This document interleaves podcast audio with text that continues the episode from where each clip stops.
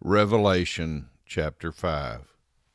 Then I saw in the right hand of him who was seated on the throne a scroll written within and on the back, sealed with seven seals.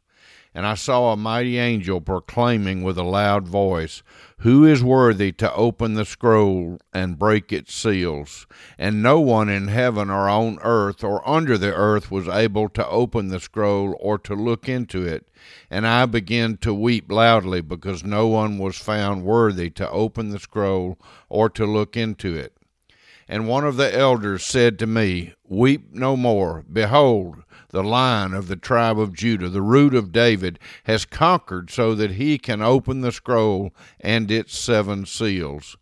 And between the throne and the four living creatures and among the elders I saw a lamb standing, as though it had been slain, with seven horns and with seven eyes, which are the seven spirits of God sent out into all the earth.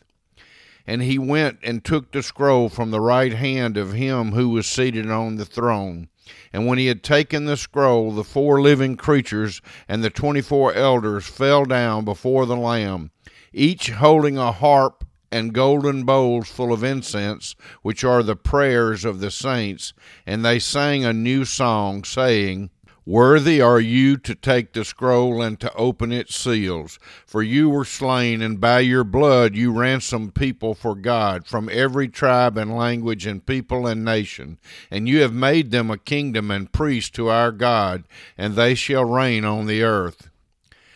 Then I looked, and I heard around the throne and the living creatures and the elders the voices of many angels, numbering myriads of myriads and thousands of thousands, saying with a loud voice, Worthy is the Lamb who was slain to receive power and wealth and wisdom and might and honor and glory and blessing.